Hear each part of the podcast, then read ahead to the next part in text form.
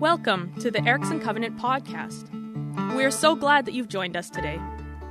We confess that we don't have all the answers, but as a community, we seek to find and follow Jesus and to discover daily the life he has always wanted for us.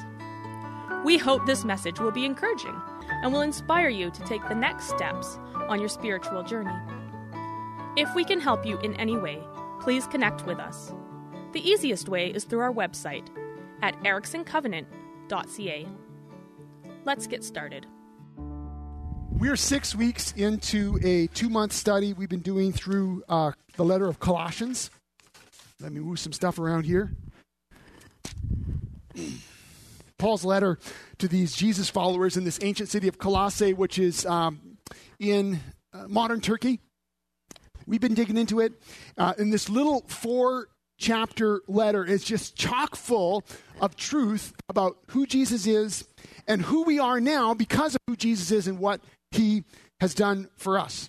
And if you haven't been with us throughout this series, we noticed how Apostle Paul called this tiny group of people, this tiny group of new Jesus followers, he calls them saints, God's holy people, and not, as we find out, because they're hovering six inches above the ground with halos. No, actually because they placed their faith, their trust, their lives in Jesus, this Jewish Messiah, who amazingly has made them God's kids, part of God's family, making them in fact brand new human beings, complete with God himself. The God of the universe has come to live inside of them by the Holy Spirit.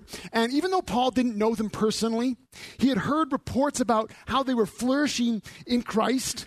They were growing in their understanding of, of God through Jesus, and how they were loving each other through thick and thin, and they were bearing fruit in every good work. Paul hears about this. He just can't, he just can't not talk to them. So he writes them a letter. He's in jail at the time. He can't go and visit. He writes them a letter, especially because he found out that they're facing some pressures. Pressures probably external and internal.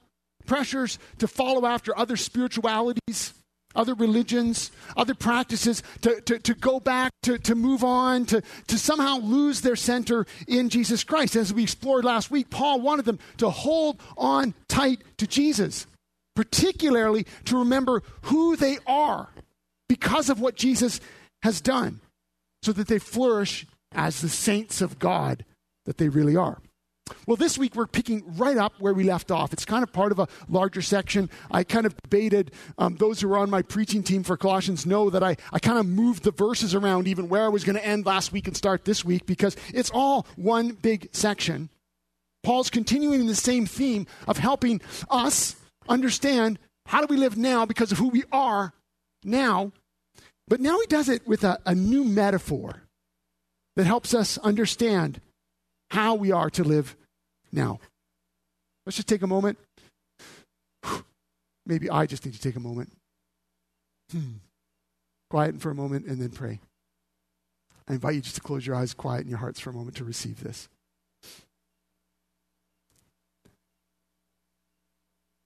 Holy Spirit of God, would you lead us now into this letter? May our hearts and minds be open to receive what you have for us. Amen. Well, how do you pick people out of a crowd? What do you notice first? Hey, those of you who have spawned more than two kids have figured out, dress them in bright colors when you're at the parade, right? Or at the mall, or frankly, anywhere. In fact, some of you really coordinated parents just get them all in the same fuchsia color so that we can know, scan the crowd, there's there they are, right? There's also this thing companies have figured out, they dress their employees in the same getup. Have you noticed that? Yes, uniforms, you know, khaki pants, blue shirt. Or even if you've stumbled through the Calgary airport anytime, recently, no one has recently, but you know, you might see some folks in big white hats. These volunteers who are ready to help you with whatever you need. Well, around the Creston Valley, we have an assortment of religious, ethnic, and migrant communities that we often can recognize by their clothing. Is it okay for me to say that? Sure, they know what they're wearing. Mennonites, a variety. Uh, former, or not, not former, uh, fundamentalist uh, Latter-day Saints, F L D S. We know we usually can pick them out. French cherry pickers, we know. Vacationing Northern Albertans. Yeah, they stand out too. We often know something, make even some conclusions, sometimes maybe not the healthiest conclusions, based on what somebody's wearing, right? So what about this community called the church? How do you pick saints out of a crowd? What does it mean to be styling like a saint? Well, see if you can pick up the style of saints as we hear today's reading. I'm picking up in Colossians chapter three, going to start in verse twelve. I'm reading from the, from the New Living Translation. Any translation will do.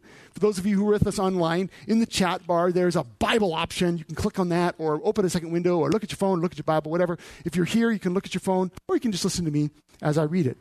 So, chapter three of Colossians, verse twelve, styling like a saint. Listen for it. Since God chose you to be the holy people, let me just pause for a moment. The holy people is the word saint.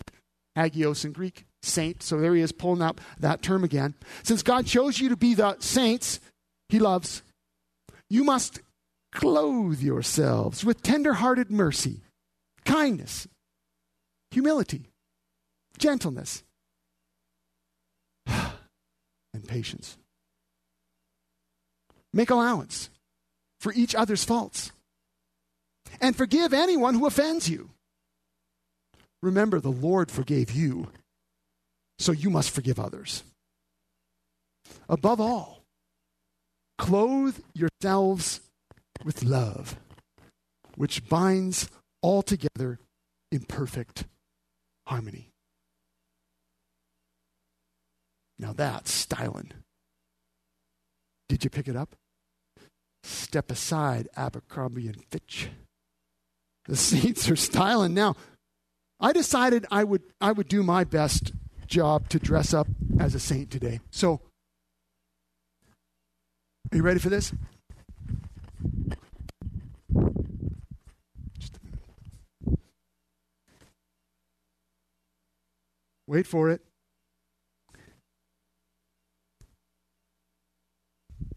You think it's going to be a tuxedo, don't you? Or a super suit. Where's my super suit? Okay. Styling like a saint. Oh, yeah. Yes, thank you. I actually thought they were clean. When I had this idea, the best is yet to come. What? Look at this. I did. I thought they were clean. Then I thought I had a second pair downstairs that was clean. I didn't.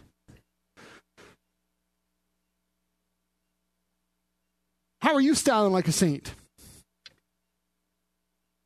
We're called to put on Jesus, to put on love, to put on tender heart. But before we even explore what saintly style looks like, I want to remind you about the imperatives. We talked about this last week, the commands, all the imperatives that Paul just piles up in chapters three and four. You know, we've seen some of them here. Clothe yourselves, make allowance, forgive, all that. Remember how it's all rooted in the new identity that God's people have, that the saints have. We talked about this at length last week, that who you are now is new, that who you were then is gone. And so Paul's whole way of being, his whole way of challenging people to live is live who you are now. And so he says, he kind of reminds us, since God chose you as the holy people he loves, he's, he's rooting everything he's going to say again back in who you are. God chose you as one of his saints. God picked you to love. God decided he wanted you to be part of his family. Look around at each other right now. Look around. These are the people God picked to love. The holy saints he chose. And since that's true, he says, make sure you're styling to match the identity that you really are. And so using this clothing metaphor, I can see I'm going to be hot by the time this is done. Paul describes what characterizes the body of Christ. And I think what he describes is perhaps different than people might have thought at first glance. I mean, when you think about what a saint would wear, what do you think of? Let's be honest. What does a saint dress in? Well, black, first of all. Usually long, tight, uncomfortable. I mean, how would you say saints dress? What, what, in fact, makes the saintly body of Christ, though, high-vis? Stand out in a crowd. Because what Paul's helping us see here is that the holiness culture, that's what he's talking about, saintly culture, being the saints of God. Holiness culture is actually a love culture, a goodness culture. That the saintliness of God's people stands out in the way that they embody the fruits of the Holy Spirit who is living in them, individually and as a community. Uh, over in another letter that Paul wrote, Um, he used a fruit metaphor instead of a clothing metaphor. And we might be more familiar with that because Paul rattles off a list of the fruits of the Spirit, right? Love, joy, peace, patience, kindness, goodness, faithfulness, gentleness, self-control. It's over in Galatians chapter five. Well, here, it's like using a similar list. He's, he's imagining the same kind of spirit characteristics, fruit characteristics, but he's imagining now as the clothes that we wear, that we put on. These new selves that are in Christ. Kind of dress up in a bit of a power suit, you know? He's trying to get us to see ourselves, our new selves. Remember, go back to the, the last passage we looked at last week. He's talking about put on this new self. Be these new people. And he's trying to imagine us to, we're all dressed up in Jesus. We're looking in the mirror and what we're seeing, how we're standing out, is for the ways that we make allowance for each other's faults. A gracious community that actually forgives those who offend them. Imagine that. Instead of just cutting them off and never talking to them again. And then, of course, he roots that in their very own story of forgiveness. He says, remember, the Lord forgave you. You must forgive others because, of course, we do need to be reminded of our forgiveness or else we will stop forgiving others. And then so we aren't forgetting the metaphor he's trying to use here. Paul swings back to the wardrobe idea and says, above all, clothe yourselves with love, which binds us all together in perfect harmony. Notice how this probably contrasts with many of the ideas that you might have, I might have, our culture might have around what it means to be holy. Because the holiness culture that Paul is describing is the absolute opposite of a harsh culture. We can think of holiness as something dour and agonizing, a bit severe, painful, no fun to be around whatsoever. But what we see here is that holiness, saintly dress and culture is, is not harshness. Paul actually begins to describe how as the Holy Spirit gets his way, his saints start styling in the way that Jesus himself was styling when he was here. And there's a graciousness that pervades their community, a love that is making them stand out high-vis. In wherever they show up, in whatever community. So instead of being dressed to kill, they're dressed to love. Instead of being gussied up, all to make others feel guilt, no, they're geared up to forgive, to welcome, to overlook. Instead of styling in such a way that helps them look down on others, they're styling to lift others up. Isn't that beautiful? Isn't that the kind of community we want to be? We want to be part of? There's a practical application here. This is not a trick question. How many of you got dressed this morning? Hmm. We all do. Thank you. We all got dressed. I got dressed twice. Here's the thing. Paul is getting us to imagine ourselves being also dressed, our new selves all dressed up like this. And so, how is this for an interesting practical application for you? You get dressed every day. What would it look like to imagine yourself getting dressed up like this every day? You know, as you pull your shirt over your head thinking, look at that, I'm pulling on tenderhearted mercy. Whoops, I'm stepping out of the camera, aren't I? I, I I'm, I'm pulling on patience. In fact, I'm going to grab a sweater for that. I'm going to pull on patience again. Hmm. No? Nobody needs two items of patience clothing? Uh, you know, you can begin to imagine, actually, you can prayerfully get dressed. Can you do that? As you pull on your pants, you think, I'm I'm pulling on kindness right now. Thank you, Jesus. And you can think of a person in your life that you need to be kind to or that you're struggling to be kind to. But you can actually ritualize, can I use that word? You can actually be more intentional even as you dress in the morning. So I challenge you this week, as you're getting dressed, make it a prayerful experience. As you pull on a shirt or a sweater or a, ward- or a robe, think of yourself as being clothed with tender-hearted mercy, with humility, with love. And speak to Jesus about it in your mind, out loud. You know, if someone else in the room, it's okay. Speak to Jesus about it and say, would you clothe me today with this love? Would you let this be what shapes me, what people notice when they see me today? The first thing Paul talks about is our dress. But can I continue with the morning routine idea as we continue in today's passage? Because Paul continues to give instructions to how we live as saints. And I want to just, okay, I might be fudging with it a little bit, but I think it works. He moves from dress to diet. Listen what he says. Picking up verse fifteen and the first part of sixteen. He says, let the peace that comes from Christ rule in your hearts. For as, the, as members of one body, you were called to live in peace and always be thankful. Let the message about Christ in all its richness richness fill your lives. Because after we dress in the morning, most of us do what? We eat. We eat something. And I think Paul, I don't know, maybe I'm inserting this, but it works. Go with me. I think he's thinking, well, they're all dressed up. Now what? Oh, yes, they got to eat something. And I think he pulls this out. He thinks, he imagines, well, what are they consuming? What are they ingesting? What are they filling up their new bodies with? And I looked at that and I thought, there's some really practical stuff here. Three things he points out. First, that they're being ruled from within and in the community by God's peace.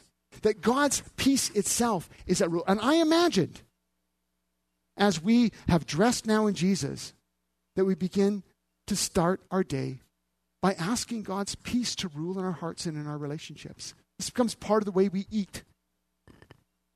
That we're imagining that as we're sitting down for our breakfast and we are thankful, that we start to to to to name the things that we're thankful to God for. Even when we're struggling, we start naming the fact that we're alive and breathing. We're aware of God's goodness. We start pointing out these things. And then we just chow down, which he talks about letting the message of Christ fill us. And I just think this is like a this is like a full-on breakfast meal. Peace filling our hearts, thanksgiving filling our minds, and being filled up with the message of Christ. Deborah, I need something to eat. Can you hand me that box of Clif Bars? Thank you, Deborah. Come on. Yeah, I, I get like a massive high if I did that. This is like um, oatmeal, raisin, walnut. And we all got to eat something. And so here's the thing. When you imagine dressing up, I got to stop walking to the camera. When you start, you get up in the morning, I want you to start imagining, what are you filling your life with? What's your diet like? Instead of eating your cereal and scrolling through Facebook, start to think, what's my diet as a saint? What am I filling my life up with? It doesn't have to be a Clif Bar. In fact, it probably shouldn't be. No offense. But you start to think, what is your diet like? And I think, I'm just going to jump right to it. I think these three things are a beautiful way of shaping your morning routine, your morning diet as a saint. First, that we invite the Holy Spirit to rule with Christ's peace in our hearts. When we open ourselves up, we say, Lord Jesus, there's a lot going on in my heart. I feel anxiety. I feel struggle. I'm worried about people. I'm worried about stuff. Would your peace rule in my heart today? You think about the relationships in your life, the people you're concerned about perhaps, and you ask that Christ's peace would also rule in their hearts and their lives, and in relationship struggles or or in the things that are going on around us, that the rule of, of Christ's peace would be enacted. What a beautiful way to start your day. And then to express thanksgiving. Some of you have a gratitude journal. Some of you just express it out loud. But to start your day with praise and thanks. And that's actually a theme. Paul, seven times in Colossians, he explicitly mentions being thankful. It's actually sprinkled all over the letter. There's a fun little read for you. Read through Colossians and just point out all the times Paul talks about gratitude and thanksgiving. It kind of pervades the whole letter. It shows up in every chapter. There's an attitude of thanksgiving, attitude of gratitude that shapes the saints. And then to make sure that you're eating up the story of Jesus, the message of Christ, God's own word. That you're reading scripture, memorizing it, meditating on it. That's the way saints eat. That's the diet that gives us the energy we need for the work ahead. Because all this dress and diet is going somewhere. Can you hand me that, Deborah? Thank you. I gave you no warning that you were going to help me today. Did you have a warning? No. Thank you, Deborah.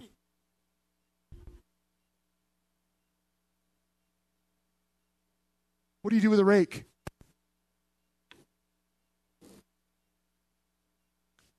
Not that. You work. I just picked this because it was big and green. I thought it would show up well. I thought about a few other implements to bring, but they were sharp. And I thought against it. Listen, picking up midway through sixteen and then into seventeen, listen to how Paul now moves from dress to diet, wait for it, to deeds. You like that? Three Ds? Okay, here we go. Teach and counsel each other with all the wisdom he gives. Remember, these are imperatives. He's commanding this. He's telling you, me. Teach and counsel each other with all the wisdom he gives. Sing psalms and hymns and spiritual songs to God with thankful hearts. And whatever you do or say, do it as a representative of the Lord Jesus, giving thanks to him through God the Father. I love this. Paul says, man, you're all dressed up. You've got the energy you need. Now let me tell you what you're going to do about it. He lays out two specific deeds that have to do with us as a community, as a saint community. One's for each other's growth. The other is for God's glory. So first, he says, we work for each other's growth. We're commanded here to teach and counsel each other, which I think is beautiful because, you know, with all the wisdom that Jesus gives, because first of all, it reminds me that it's not just about me teaching and counseling you, right? We're to teach and counsel each other, right? With all the wisdom that Jesus gives to all of us. So he's locating this work among us as his people. So again, I know I've already said this a couple times, but look around at each other. You need to teach and counsel each other with the wisdom that Jesus gives. Are you ready for that? Are you ready to teach and counsel one another? Or worse yet, are you ready to be taught and counseled by someone else? Because someone's going to obey this. And someone's going to be the recipient of that obedience. I love it. But does this actually sound a little familiar to you? Because a little earlier, if you've been working through Colossians with us, Paul, he um, described his own work in a very similar way. Back in chapter one, uh, Paul talked about how we tell others about Christ, we warn everyone and admonish everyone with all the wisdom God has given us. It's the same phrase. Why? He says, because we want to present them to God, perfect in relationship with Christ. It's almost like Paul is saying here, you remember what I told you I'm all about? Remember how I'm just doing everything I can to proclaim Jesus so I can help you grow into a perfect, whole, complete relationship with Jesus, with the wisdom that God has given me? It's like he says, that's all of our jobs. That's the job of the saintly community. dressed up, energized, and now working for each other. And so I think there's a challenge in here. You get dressed in the morning, you got your breakfast of peace and gratitude, God's word, and then you ask, who needs my teaching today? Who needs my counsel? Who needs the wisdom God has given me? Look around. Look around you with that in mind. No, but seriously, that's what he's saying. He's saying, start to orient yourselves to how can I help my brother and sister become more complete, more perfect, more mature in their relationship with Jesus Christ? God has given me wisdom to do that. How am I going to do that today? Isn't that a beautiful question? I challenge you to ask it. I challenge you to ask it this week after you've gotten dressed up in your saintly robes, eaten your saintly diet, then ask, Jesus, who do you want me to encourage this week? Who is it? Reach out to them through messenger, email, call them, stop by, send them a gift, whatever. But how can I obey this by teaching and counseling someone this week with the wisdom that God has given me? This brings us back to the ongoing challenge that I've been giving, that we've been responding to as a community, that we find a spiritual friend to walk with. Because if you've got someone that you're walking in spiritual friendship with, that you're meeting with regularly to ask, how is your relationship with Jesus? How can I encourage you? You have got it made in the shade. You can just do this naturally, right?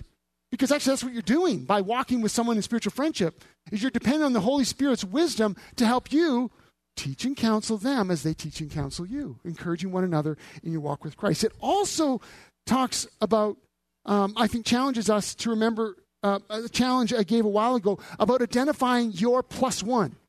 In other words, identifying a person in your life that you can encourage, coach, mentor, bring up, someone maybe younger in the faith, younger in life. This is a particular challenge to those of you who've got gray in your hair. I got most of mine cut off this week, but it's still there. And some of you have more than I do. But particularly a challenge to those of you who have walked with Jesus for a long time. It doesn't let the youngers off the hook, by the way. But I'm just now, you wisdom among us, with the gray hairs to prove it. We need you identifying a young mom, a young dad, a businessman, a farmer, among our community where you say, I want to come alongside them and I want to encourage them and counsel them and mentor them. It's not about setting yourself up over them. It's about just asking, how can I serve? Who's your plus one? Who are you mentoring and encouraging? And as I said to you, well, I'm reaching way back now, but if you've been following Jesus for, frankly, any amount of time, but if you've been following Jesus for, I'll be really generous, five years, and you don't have someone that you pray for daily, that you mentor regularly, that you're pouring your life into, friends, we are missing out because of you not being obedient to this. We need you. We need you to, to, to get in and help us. Somebody say amen to that, because that is really true. If you're not actually intentionally walking with someone, mentoring them, coaching them, encouraging them in faith so that they're growing into a more perfect, complete, mature relationship with Jesus, friends, what are you doing? We need you. We need you. Look around. We need you. And so this is such a good challenge, a command, not a suggestion from Paul, that we do something intentional to teach and counsel each other with the wisdom that God has given us. So there's that. The second saintly deed that Paul gives us is to glorify God. Sing praises to God with spiritual songs, with psalms, with hymns. We often forget that we were made for worship. That as people created and now recreated in the image of God, we were created to reflect back to God his glory and his grace and his goodness in all that we do, in all that we are. We've been restored in Christ by the Holy Spirit into these human images of the true God in Christ. At the very core of who we are, of the work that God has given us, we glorify the Father, the Son, and the Holy Spirit. And of course, that life of worship is expressed in all we do. But there's something explicit that occurs, something beautiful and spirit-filled when grateful voices gather and give praise to God together. And it's absolutely central to our work as saints. we give glory to God through thankful worship. And that's why we sing together. That's why we lift our voices together when we gather week after week, year after year, generation after generation. That's why God's people down through the ages have continued to offer psalms and hymns and spiritual songs through diverse and spirit-filled expressions. The saints of God sing. It's something we just do. We give praise to God through song, through word, through dance, through creative expression. We are worshipers. We do it because of who Jesus is, because of who we are. And we need to remember that. We need to step back sometimes and remember how odd it is that we sing together. It is odd. Do you know that? I know some of you are used to it. Maybe some of those of you who are brand new to the church know how odd it is. And then some of you maybe have been around for a while. You're starting to think, this is weird. Why do these people sing together? Because if you're not familiar with the church thing, when do people sing together?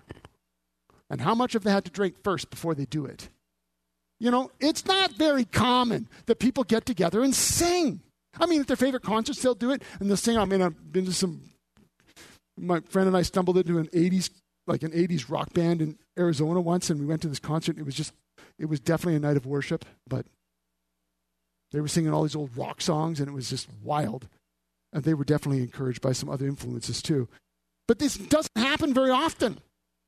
But it happens among God's people with astonishing regularity, like weekly. Gathering to sing and worship. It's part of how we express who we are. It's part of how we remember who we are. But it's also part of how we just be the people of God, glorifying God for who he is. We gather to worship because we are worshipers. And Paul commands us to continue that work of worship. So we help each other grow. We glorify God together. And all of that, Paul kind of brings it all together, wraps up not just this, but everything he's been saying. He says, and whatever you do and say, do it all as a representative of the Lord Jesus, giving thanks to him through God the Father. In other words, all that we're doing, all that we're saying, all that we're doing in mentorship, all that we're doing through worship, all the ways we're getting dressed up and showing tender-hearted mercy and humility and kindness and love, forgiving faults, making allowance for other people's screw-ups, all the ways that we're extending the kingdom of God, both in our relationships and in our community, all of this in our work, whether it's hard, whether it's mundane, whether it's noticed or not, everything we do, we do it as a Jesus rep. We're repping for Jesus in everything that we do. M- more on from next week. Valerie Comer is going to, she's going to back her, her message off to grab this verse and then continue through Colossians. So I won't belabor it, but Paul is just taking it all up together. He's saying saints that are dressed, got their diet, have now got their deeds, their work, their doing. And everything they do, they do as a representative for Jesus. And I think it kind of caps it off. I think I think there's something about this that as we think about even our daily practice, our daily routine, when we get dressed in the morning, we remember who we are putting on. When we eat our breakfast, I hope it's not a Clif Bar for you, but you know, whatever it is for you, whatever's energizing you, whatever you put in, but you're also putting in the Word of God. And you're asking God's peace to rule in your hearts. And you're expressing thanksgiving, so you're starting the day off glorifying God. That the work he's given you to do, both in the church and in the world, is an expression of who Jesus is, of who he's made you and me to be. And as a result, we are standing out in a crowd. We are high viz. The world sees us. And I want you to notice that this, even what I'm wearing today, work coveralls and a rake and a Clif Bar, it all kind of comes together, you know? The, the, the, the dress and the diet, it's all about actually being the servants of Jesus in the world, making sure that the way we are doing and saying and being, both in our relationships here and out there, somehow is revealing Jesus in ways that are so life-changing, so community-shaping, that the world is changed as a result. And that's our hope and our prayer, right? That's what we desire. That's what we desire as the Erickson Covenant Church. We desire as the people of God. And if you're exploring faith today and you're not sure, maybe you joined us online, maybe you're here and you're just you're new to things, hear this well. Jesus has called us to follow him and has given us life and freedom and forgiveness because he wants to make people new. And that newness is expressed in all the ways that have been described today, reshaping us into a people who love, who worship, who serve. Would you stand with me?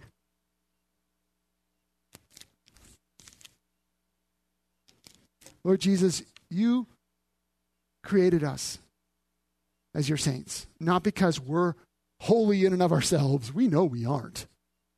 But because we're holy in you. And today, as your people, we ask that you would help us, well, style like a saint. I pray that we, we would be fully dressed people, putting on the tender mercy of you, Jesus. Love and humility. Make us the kind of people who are expansive in the grace that we offer each other and the world. I pray specifically, Lord, that you would help us get dressed in you. I also pray that you would be filling us up with you.